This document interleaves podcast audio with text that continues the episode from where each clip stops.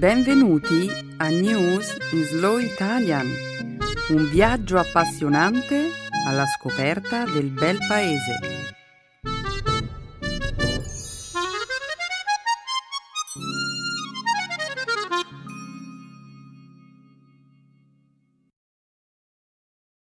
Oggi è giovedì 7 settembre 2017.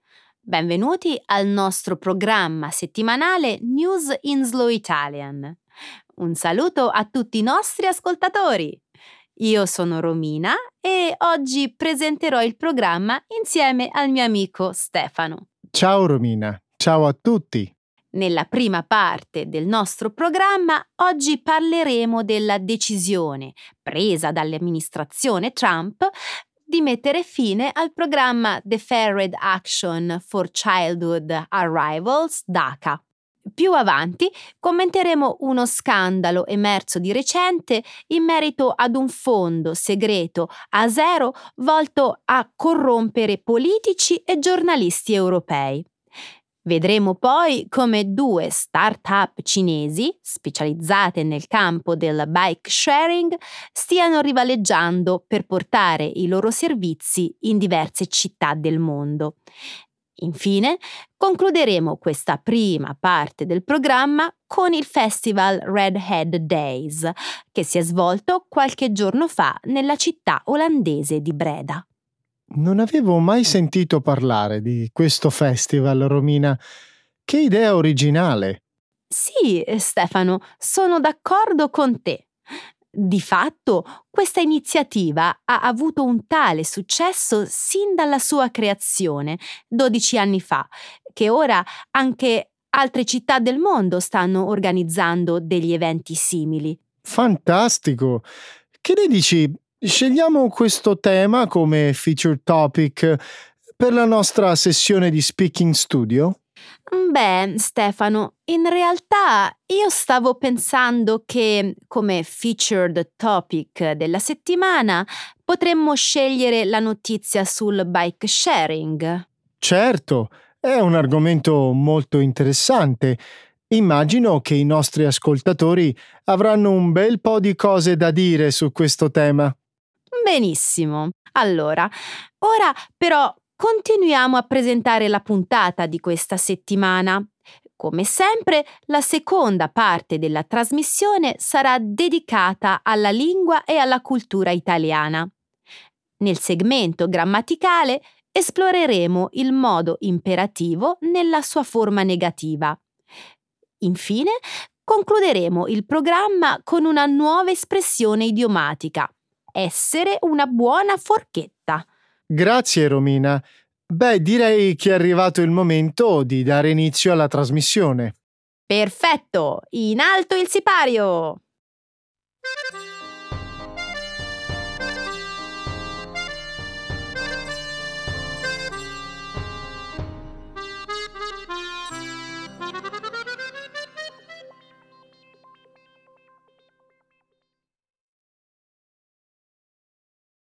Trump pone fine al programma DACA.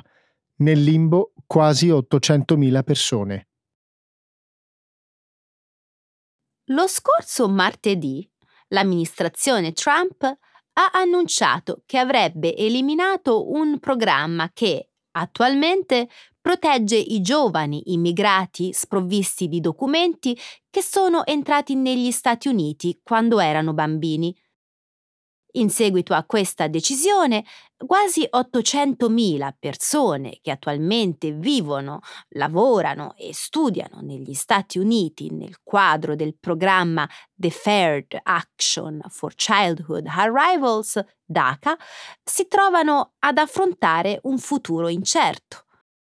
Il programma DACA approvato dal presidente Obama cinque anni fa mediante un decreto, offre a questi giovani immigrati, spesso chiamati sognatori, una sospensione rinnovabile ogni due anni dell'ordine di deportazione, nonché il permesso di lavorare, andare a scuola e ottenere licenze di guida. In seguito all'annuncio dello scorso martedì, i sognatori, i cui permessi scadono entro sei mesi, avranno la possibilità di richiedere una proroga di due anni del loro attuale status. Non saranno tuttavia accettate nuove richieste per il programma DACA. Inoltre, a partire dal 6 marzo 2018, gli iscritti al programma potranno essere deportati allo scadere del loro status temporaneo. Il Congresso degli Stati Uniti ha ora sei mesi di tempo per delineare un accordo che possa concedere uno status giuridico permanente agli immigrati portati negli Stati Uniti illegalmente da bambini. Il presidente Trump ha inoltre annunciato la sua intenzione di rivedere la questione qualora il Congresso non legalizzi il programma. Romina, immagina di essere cresciuta senza aver mai conosciuto nessun altro paese oltre agli Stati Uniti. Tutti i tuoi amici vivono negli Stati Uniti. Probabilmente non sai nemmeno parlare nessun'altra lingua oltre all'inglese e improvvisamente scopri che potresti essere deportata in un paese di cui non sai nulla. Stai dipingendo un quadro molto drammatico, Stefano. Ma probabilmente hai ragione, si tratta di una situazione scioccante per molte persone. L'età media dei ragazzi iscritti al programma DACA è di 25 anni. Alcuni di loro sono arrivati negli Stati Uniti quando erano molto piccoli. Molti tra i partecipanti al programma lavorano. Molti, inoltre, lavorano e vanno a scuola allo stesso tempo. Alcuni di loro eh, stanno pure prestando servizio militare. Sì, possono morire per un paese nel quale non hanno il diritto di vivere. Ma, Stefano, la situazione in Europa in realtà non è molto diversa. Ungheria, Slovacchia e altri paesi dell'Europa orientale negli ultimi tempi hanno costruito delle recinzioni lungo i loro confini, proprio per impedire l'accesso agli immigrati. La situazione negli Stati Uniti, a mio avviso, è diversa. Molte delle famiglie che hanno beneficiato del programma DACA non sono arrivate negli Stati Uniti per sfuggire alle guerre o alle persecuzioni, ma per motivi economici. E visto il clima politico che si respira attualmente nel paese, non mi sorprende che tutto questo stia accadendo.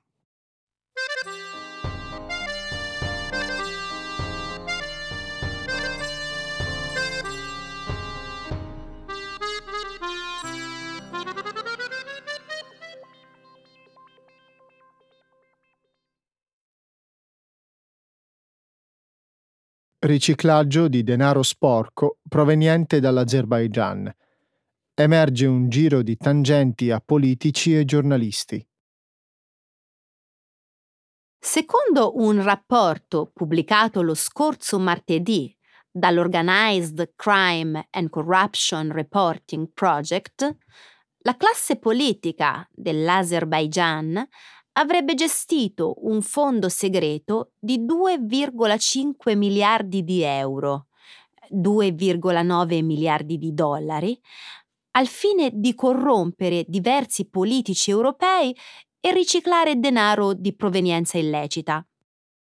Parte dei fondi in questione, inoltre, sarebbero andati a una serie di politici e giornalisti al fine di mettere a tacere possibili critiche contro la corruzione e gli abusi dei diritti umani di cui il paese asiatico sarebbe colpevole.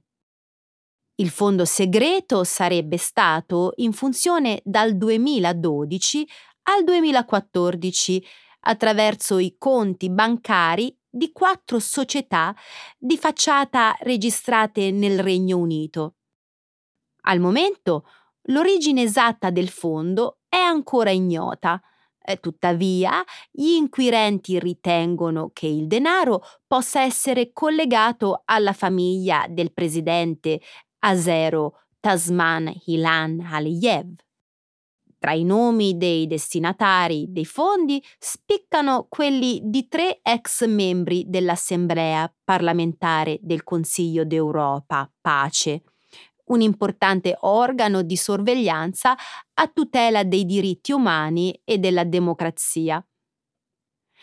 Nel 2013 il denaro potrebbe essere stato utilizzato per convincere il gruppo a votare contro la pubblicazione di una relazione critica sull'Azerbaigian. L'Azerbaigian, un'ex repubblica sovietica, è stato più volte criticato a livello internazionale con l'accusa di aver preso di mira e incarcerato gli oppositori del presidente Aliyev. Le autorità azere hanno respinto le accuse secondo le quali i fondi in questione sarebbero collegati alla famiglia presidenziale, definendo le informazioni raccolte dagli inquirenti come parziali, infondate e offensive. Ma questo è un paradosso. I membri di un gruppo che ha il compito di proteggere la democrazia e lo Stato di diritto accettano delle tangenti. E adesso che cosa succederà? Beh, lo scorso martedì la Commissione giuridica del Consiglio d'Europa ha invitato le autorità azere ad avviare un'indagine indipendente e imparziale, in collaborazione con le autorità internazionali.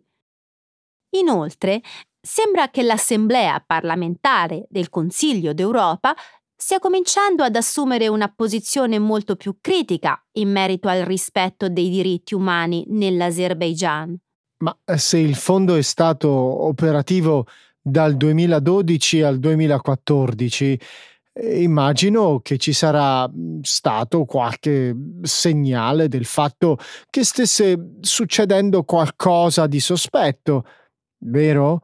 E allora perché si sta facendo luce su questo fondo segreto soltanto ora? No, eh, non soltanto ora. In realtà un gruppo di esperti dell'iniziativa di stabilità europea aveva menzionato l'abitudine delle autorità asere di comprare complicità mediante denaro e doni già nel 2012. Eh, tuttavia, le accuse sono state prese sul serio solo dopo che i giornali europei hanno iniziato a pubblicarle. E ci sono voluti cinque anni per portare alla luce questo giro di pagamenti illeciti. Va bene, e ora che cosa succederà? Le persone che hanno accettato queste tangenti saranno punite per i crimini che hanno commesso? Luca Volonté, ex presidente del gruppo Popolari Cristiano Democratici all'Assemblea del Consiglio d'Europa, si trova al momento sotto accusa per corruzione in Italia. Quanto agli altri accusati, ancora non si sa quale sarà il loro destino.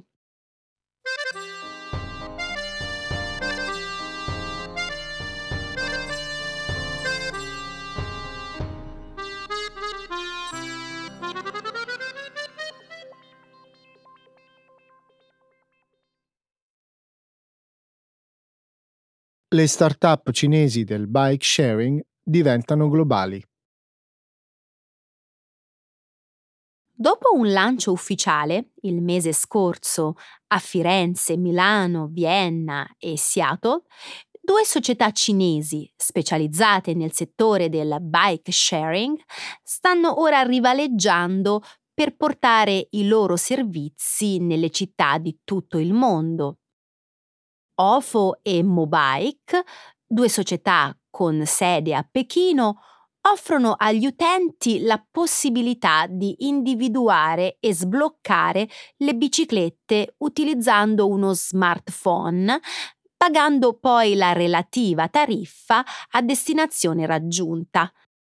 Fondate rispettivamente nel 2014 e nel 2015, sia OFO che Mobike gestiscono più di 7 milioni di biciclette in oltre 150 città, per la maggior parte in Cina.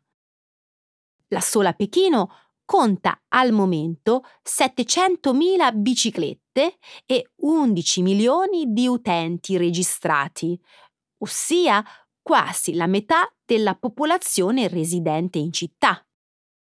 OFO è attiva anche a San Francisco, Bangkok e nella città inglese di Cambridge, mentre Mobike è presente a Sapporo, in Giappone, e a Manchester, in Inghilterra, e prevede di espandere le sue attività a Londra nelle prossime settimane. Entrambe le società operano inoltre a Singapore. A differenza dei metodi di bike sharing tradizionali, che dipendono da una serie di aree di parcheggio fisse, OFO e Mobike offrono agli utenti la possibilità di prelevare e poi lasciare le biciclette quasi ovunque. Un'applicazione mobile individua le biciclette tramite GPS. Entrambe le start-up hanno ricevuto finanziamenti per oltre un miliardo di dollari dai loro investitori. Questo cambia tutto, Romina.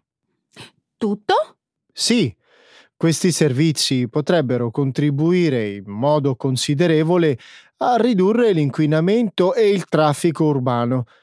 Inoltre, il fatto che gli utenti sono liberi di prelevare e parcheggiare le biciclette ovunque potrebbe spingere un numero maggiore di persone ad usare questo servizio.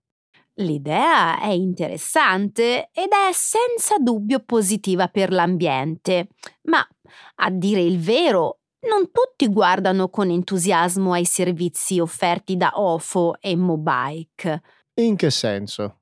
Beh, dato che per queste biciclette non esistono aree di parcheggio fisso, a volte mm, gli utenti le abbandonano sui marciapiedi, sui lati delle autostrade o nei giardini degli edifici.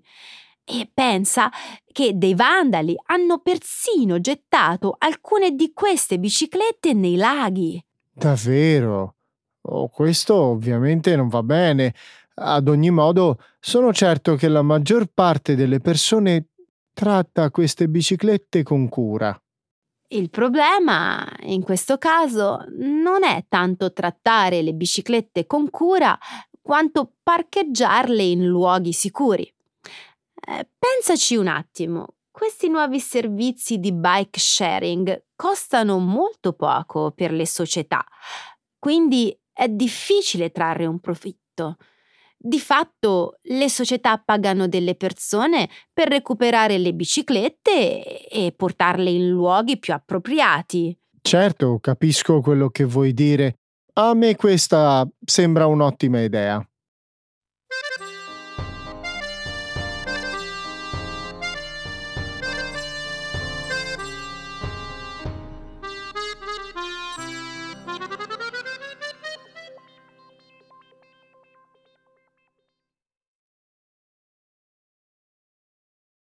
migliaia di persone con i capelli rossi si danno appuntamento in Olanda per partecipare a un festival annuale. Lo scorso fine settimana migliaia di persone dai capelli rossi provenienti da tutto il mondo si sono date appuntamento in Olanda per il festival Red Head Days, un evento che si svolge ogni anno nella città meridionale di Breda. L'evento è gratuito e quest'anno ha avuto luogo dal 1 al 4 settembre, offrendo musica dal vivo, esposizioni artistiche, una sfilata di moda e altre attività. A creare il festival è stato 12 anni fa l'artista olandese Bart Ruenhorst, nel 2005 Ruenhorst aveva pubblicato un annuncio cercando 15 donne e ragazze dai capelli rossi che volessero fare da modelle per i suoi dipinti. All'annuncio risposero 150 persone, ispirando la prima giornata dai capelli rossi. Con il passare degli anni, il numero dei partecipanti all'evento è cresciuto in modo costante. Quest'anno, secondo organizzatori, al festival hanno partecipato circa 40.000 persone, provenienti da 80 paesi. Come è facile immaginare, il festival è il più grande evento al mondo dedicato alle persone dotate di capelli rossi naturali. Il festival, il cui svolgimento è reso possibile grazie a una serie di campagne di crowdfunding e al contributo di numerosi volontari, ha ispirato eventi simili in altre città del mondo, tra queste Chicago, nell'Illinois, Amburgo in Germania e Florianopolis in Brasile. È bello sapere che esiste un festival di questo tipo. Deve essere un'esperienza interessante poter far parte della maggioranza per un po' di tempo. Tu sai qual è, a livello globale, la percentuale complessiva di persone con i capelli rossi? Sì, una percentuale tra l'1 e il 2%, ma naturalmente in alcuni paesi la percentuale è più alta. In Scozia, per esempio, circa il 13% della popolazione ha i capelli rossi, mentre in Irlanda le persone con i capelli rossi sono circa il 10% della popolazione complessiva. Inoltre è interessante notare che la regione del Volga in Russia vanta una delle più alte concentrazioni di persone con capelli rossi al mondo. Russia? Davvero? Sì, e c'è stato persino chi ha detto che gli Udmurt, il popolo che vive in quella regione, sono le persone con i capelli più intensamente rossi che esistano al mondo. Wow! Ma i capelli rossi non sono legati alla presenza di un genere eccessivo? Vale a dire una madre e un padre, entrambi portatori di quel gene, pur avendo i capelli castani o biondi, uh, potrebbero avere un figlio con i capelli rossi, vero? Esatto. Il fatto di avere i capelli rossi è legato a una lieve mutazione genetica.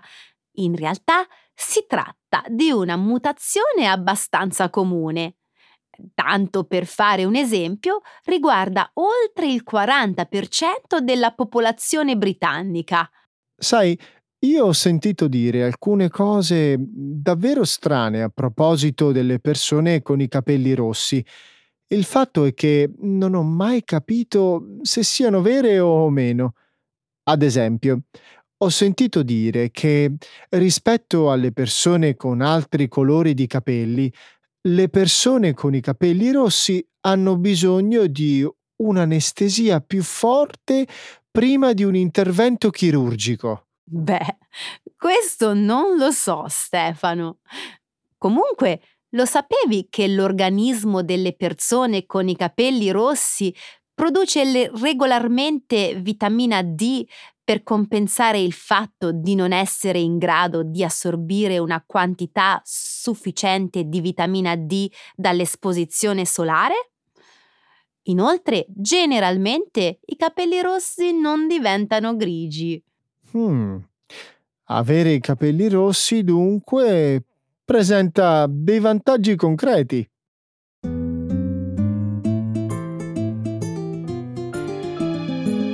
Adesso la grammatica. Per capire le regole di una lingua poetica.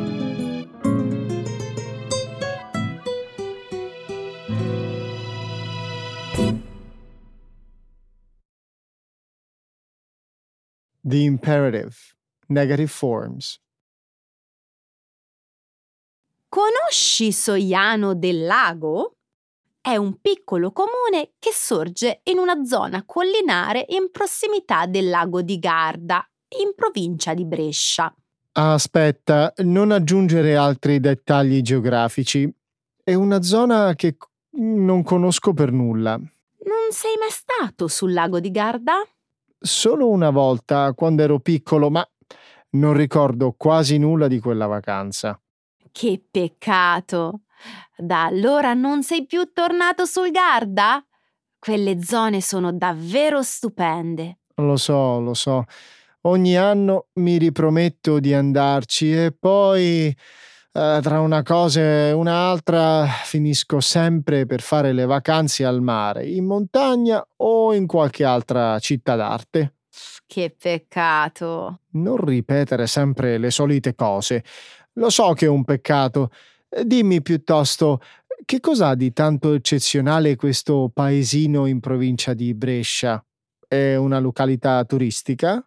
Indubbiamente Soiano del Lago è un posto incantevole che merita di essere visitato, ma non vorrei parlare di questo adesso. Sai che questa cittadina del Bresciano ha un insolito primato? È il comune con più piscine al mondo. Che cosa? Questo piccolo paese, abitato da 1895 1895 persone, ha ben 400 piscine. Una piscina ogni 5 abitanti. Bizzarro, vero? Bizzarro. Ridicolo. Con i problemi di siccità di cui soffrono da tempo diverse città italiane, pensare a così tante piscine che si concentrano in un solo comune mi lascia davvero sconcertato. Non mi pare questo sia un modo intelligente di utilizzare una risorsa importante come l'acqua. Non dirmi che non sei d'accordo con me. Certo che sono d'accordo. Eppure il sindaco ha sempre sostenuto che il comune è autosufficiente e che non ruba acqua a nessuno. Le loro risorse idriche sono così vaste che l'acqua in eccesso viene data ai comuni limitrofi. Addirittura. Purtroppo ci sono luoghi non tanto distanti dalla fortunata Soiano del lago dove l'acqua è una risorsa scarsa. Puegnago, per esempio, d'estate deve ricorrere alle autobotti piene di acqua per soddisfare la sete di abitanti e turisti. Il problema sono gli sprechi. Non credi che forse per disincentivare l'uso spropositato di acqua il comune potrebbe far pagare una tassa speciale ai proprietari delle piscine? Non toccare l'argomento tasse! L'idea è stata già avanzata, ma il sindaco della città non ne vuole sentir parlare. Puoi immaginare perché? Mm, hai capito l'antifona? Onestamente no. Per non stravolgere la domanda del turismo internazionale. Chi viene in Italia, lo sai, vuole la piscina. Eh, lo so. Dispiace sapere che mentre in parti del paese si vive la siccità, in altre trionfa lo spreco. Vabbè, purtroppo è sempre così. Chi troppo, chi niente. Ecco le espressioni, un saggio di una cultura che ride e sa far vivere forti emozioni.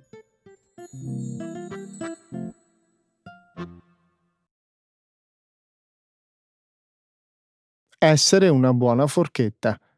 To be a good eater.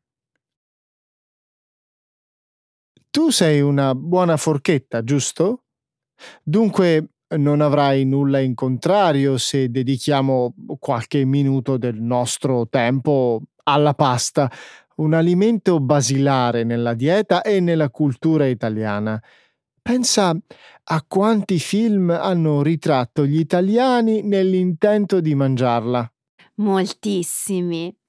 A proposito di film, non è stato il regista Federico Fellini, anch'egli una buona forchetta, a dire che la vita è una combinazione tra pasta e magia? Bella citazione.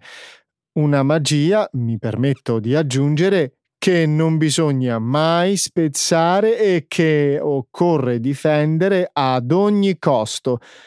A questo proposito, conosci la storia di Maurizio Landi e della pasta al dente? Non so di cosa tu stia parlando. Lo immaginavo. Cominciamo dall'inizio. Maurizio Landi era proprietario e cuoco eh, di un'osteria nel centro di Bologna.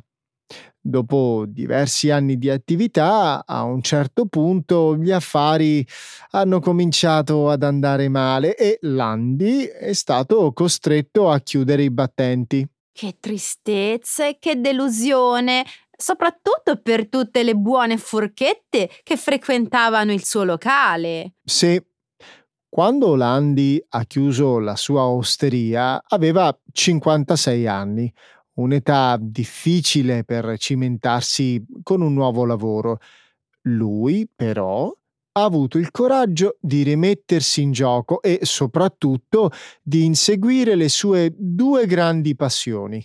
Scommetto che una di queste era il buon cibo. Naturalmente. Landi è un amante del buon cibo e del buon vino francese. Due passioni queste che lo hanno spinto a lasciare Bologna per trasferirsi nel Beaujolais, regione compresa tra le zone di Macon e Lione. Quindi il cuoco bolognese si è trasferito in Francia. Corretto. Maurizio Landi ha trovato lavoro nel posto dei suoi sogni una locanda immersa in un territorio a vocazione vinicola e al centro di un percorso di cicloturismo.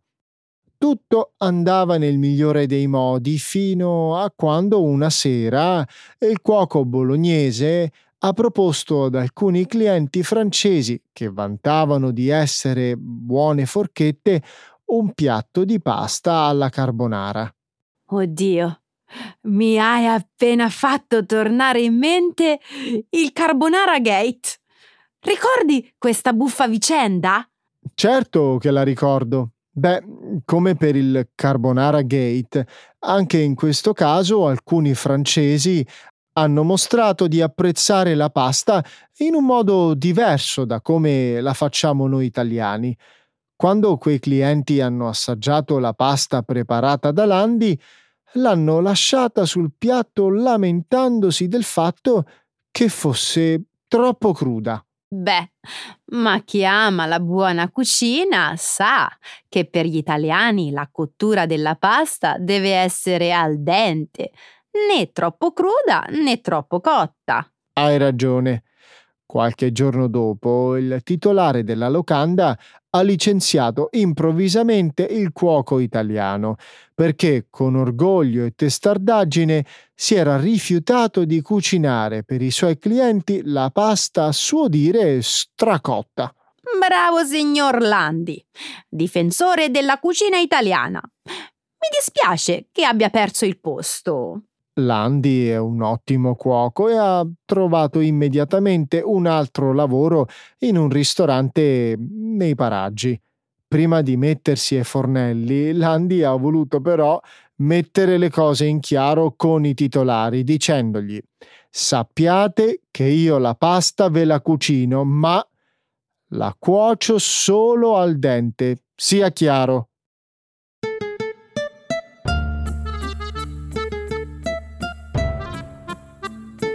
Con tutto questo cibo mi è venuta una fame e tu sai, Romina, che io sono una buona forchetta. Eh, lo so, lo so, ed anch'io.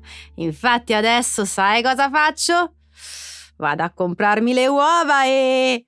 Carbonara stasera! E allora è il momento dei saluti, ciao a tutti! Ciao ciao, buon appetito!